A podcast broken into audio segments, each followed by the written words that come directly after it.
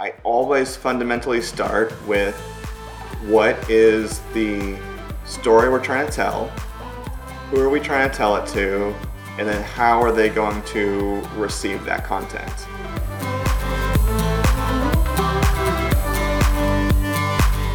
Everybody, welcome back. Video Production Daily, my favorite passion project. I am joined again by Casey Schendel. Really excited to dive deep today on pre production and what his pre production process looks like. I'm going to shut my mouth because people have been listening to me for over 40 episodes and it's time to hear from an expert. Casey, so great to have you on the show again. What do you know? I'm wearing the same shirt as I was last week. You're wearing the same shirt as you were last week. Uh, no, here we are continuing our recording session today, and now we're talking about pre production. So, Casey, I just want to kind of dive in and here. I, I know that pre production is a hard thing to keep consistent, um, and that's okay, right? Like, I, I, would love to hear about projects you've worked on when pre production really worked well, um, things that you wish that you had considered on projects in pre production. We're just really interested to hear you know, Casey creates incredible stuff. What does your pre production process look like? Yeah, thanks for having me back, Luke. I appreciate it. Um, this is my life uniform now, since all the videos will have this attire. yeah, that's right. Uh, like a cartoon character. um, so yeah, I mean, my pre-production process varies based on the the project types. Um, but I would say typically I, I always fundamentally start with what is the story we're trying to tell, who are we trying to tell it to, and then how are they going to receive that content. Um, especially how are they going to receive that content? What's the distribution plan, the distribution method?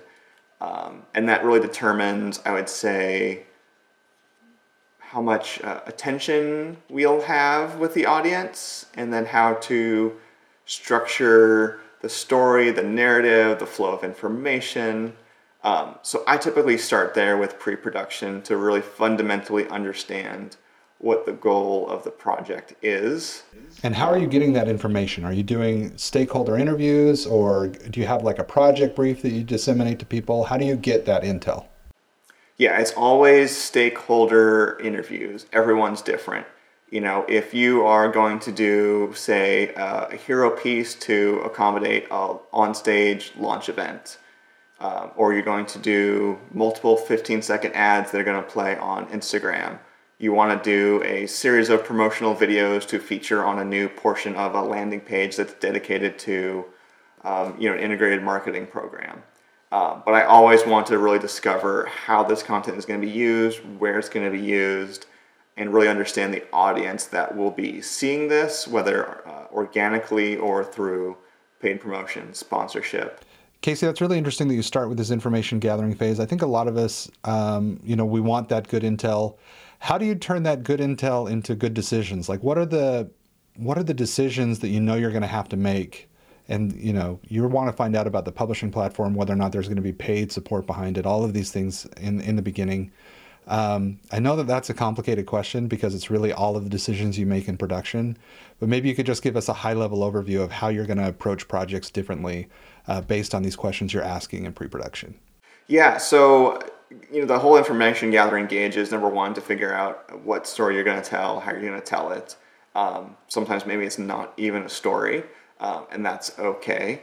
Um, and then the second phase is too is to understand, you know, what is the budget requirements for this project? Does an existing budget exist that you need to work within? Do you need to kind of create a budget based on some concepts and ideas that are shared with stakeholders and like given the thumbs up?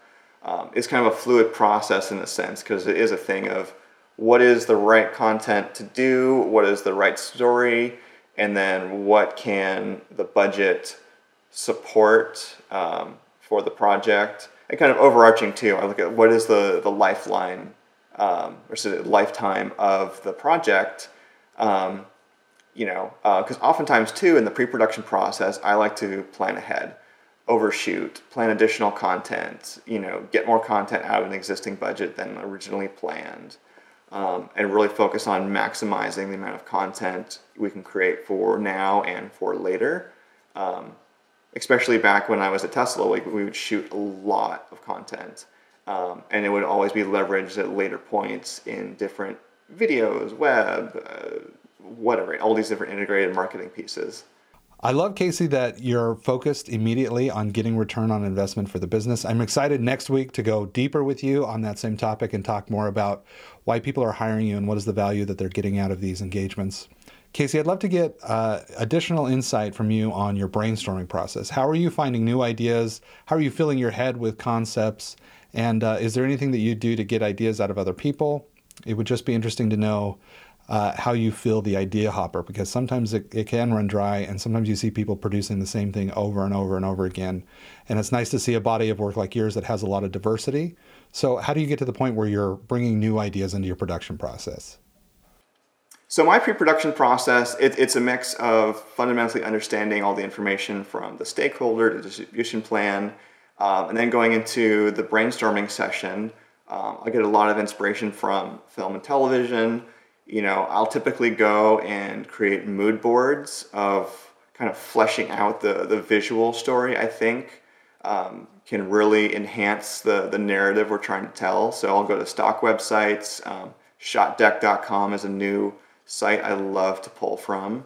Um, and then, kind of once I have a kind of whole picture of the story we're going to tell, kind of how we're going to tell it, um, the true kind of line producer side comes out, and I'll run a budget. What does it take to achieve this piece of content or this series of content?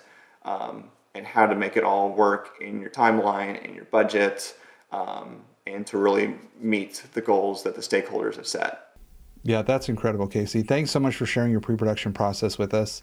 It's so fascinating to hear, you know, uh, I think there's sometimes hesitation to engage in a pre-production process because people don't know what right looks like, and it looks so different for different people. I think you've given us an incredible vision of what it looks like from everything from the the very critical what is the impact that this is going to have on the business to the tactical how am i going to produce and execute this to the extremely tactical line producing what is this going to cost and how do i communicate that back to the business all terrific and critical parts of pre-production casey i'm wondering if you have any closing thoughts for us like is there a gem in your pre-production process that you would never do a project without? Um, or you know that one lesson that any producer watching this could take away from you on what they could do to improve their pre-production process? Um, don't silo yourself off you know um, you, you, know you know bounce ideas off of people bounce ideas off of stakeholders and make the pre-production process a collaborative creative process you know also be, cautious too to open up too many doors for feedback. Um, but I think it is important to kind of holistically get input and thoughts um, across different people from different points of views, um, especially kind of you know finding those who are going to be the primary audience of your content and getting kind of their opinion of of the concept and hearing what they may think to make sure that your ideas are on base. Um, and really work to set yourself up for success. I love it. Thank you, Casey. Thank you so much for joining us on another episode of Video Production Daily. I'm excited to continue this conversation with Casey next week as we talk more about what the value and impact on the business looks like. A lot of great tips coming from Casey. Thank you so much for joining me on another episode of Video Production Daily. Absolutely. Thanks for having me, Luke.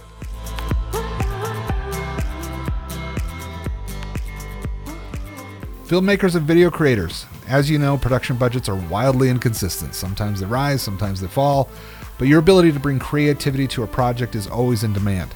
I want to introduce you to the Masters of Engagement online course. Learn how to clarify creative ideas, engage audiences using conflict, dance, art, character development, relevancy, and unexpectedness and story.